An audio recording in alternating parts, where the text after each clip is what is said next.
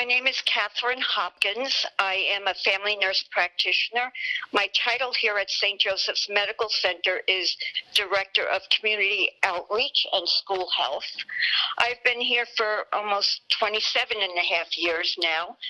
Most of our patients have COVID 19 or they are what we call PUI, people, person under investigation. So there's a high suspicion of COVID 19, and we're waiting for the test results to come back. At the following day, that Sunday, we had 11 codes. Does that mean That's, that means deaths or or? Yes, yeah. that means for in these instances they were deaths.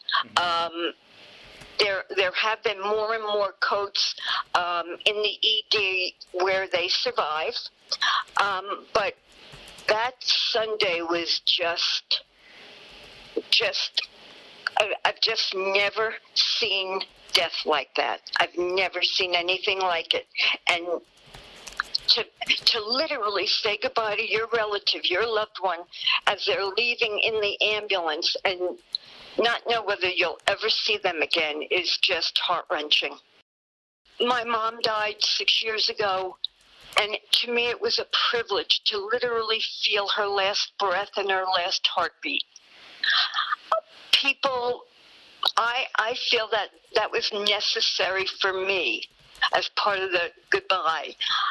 People don't have that people don't have the the shiver you know all the things that we look at as as the the traditions of losing family members whether it's a funeral a wake sitting shiva that's gone right now right. people are being denied that yeah. and what do you do with it? What do you do with it? What do you do with the, the family, three generations that show up at the ED?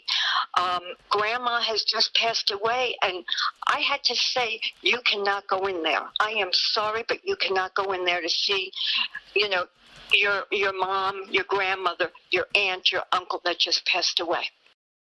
Do you uh, do you feel like it's like it's plateaued or like it's on the way down at this point?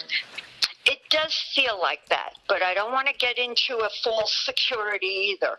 It does feel like that, certainly. I mean, I was on Saturday and I had one code as opposed to the 11 I had a few weeks before. Mm-hmm. Um, we don't have the ambulances lined up waiting to get their patients in the door. Did you have that at one point? Yes, we did. Really? Absolutely. We had the ambulances um, literally from New York City, Empress, uh, literally lined up out the door. And we were putting patients, wheeling them in and putting them in the hall in the ED because we didn't have any cubicles to put them in. Uh, it's, it's sort of like a disaster you're planned for, and here it is. Um, you now I remember hearing on the news no one will be unaffected by this. Everyone will know someone. And yeah, I do. I know people. I know people that have we've lost because of this. I would say 99% of the people that were coming in were, you know, concerned about COVID or had COVID. We saw a lot of people from nursing homes you know, I get in my car and there really are no words for what we're experiencing right now. Um, everything from devastation to the best of mankind. You know, it just it, it's it's tough, and I can't go home and explain it to my husband. It, it would take too much effort. It would take too much effort. So he asked me how my day is, and I said, okay, I got through another day without doing harm. Yeah. and um, that's all you can say. That's all you can say. Um, because they're just, it takes too much energy to even try to explain what's going on. When I see patients, I look at their nonverbals, I look at their facial expressions, and they're doing the same with me. And the only thing they can see are my eyes. Mm. And uh, although the eyes, you know, can be the windows of the soul, um, it, it's hard. It's it's I think it's harder to express the empathy and the sympathy and the compassion we want to get across behind all the garb we wear. Your your manner was very comforting. I mean, you kind of leaned in when you talked about how his his oxygen level was good, and and that's a good sign. And uh, you're still connecting from behind all of that gear that you're wearing. When I stop connecting, I might as well just go home and call it a day. To me, that's what it's about. That's the beauty of the nursing profession. My profession is I'm, I make relationships. What kind of hours are you working these days, Kathy? Anywhere, I guess around 11, 12 hours a day, six days a week. It goes fast. it, you know, you hit the door running and you leave kind of dragging, but it, it does make the time go fast. You are on your feet an awful lot, it looks like. I am, yes. Yes, I get in all my steps, let me tell you. oh, uh, uh, miles. I think I did six miles one day just running around the hospital. Oh, yeah, my Dansko clogs. They're, they're very popular. I've had these for years, and they're, they're very popular for you know, medical personnel. They're comfortable, and um, certainly more comfortable than my own sneakers are. My Nikes and New Balance. I like these better. It's been difficult for the nurses to get on the phone when a family member calls. So we've also, myself and my other colleagues, have been calling families uh, proactively just to update them.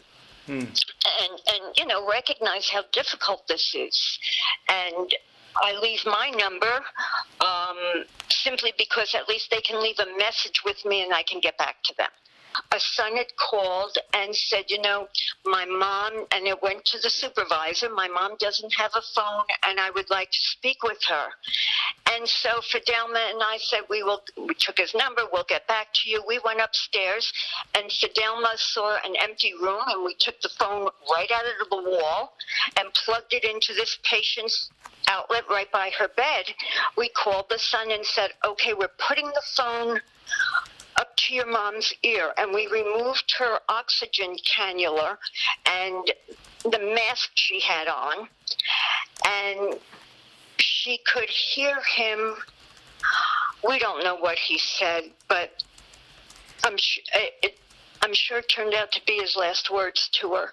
And as she was lying in bed, you could see her lips moving as if she was saying something back to him.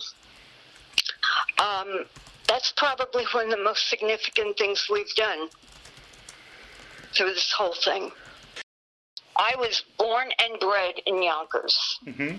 I'm a Yonkers girl. My parents moved when I was 16. Um, I keep coming back to Yonkers to work here. I've spent 27, 32 of my 40 professional years working here in Yonkers with homeless families and now with school age kids here at St. Joe's. So it means a lot to me to be able to give back to the community that I owe a lot to. This is home for me. This is, you know, the, the, mission of the hospital really aligns with my own mission, my own personal mission. I don't know if you're aware, we are sponsored by the Sisters of Charity. That's our sponsoring organization. And it's nice to know that an organization like the Sisters of Charity sponsor us. We're accountable to them and to their beliefs and to their goals and to their mission. So it's not just this little hospital standalone. We answer to a larger organization. And I'm very proud of our sponsoring organization. They do so much to work with the poor and the underserved.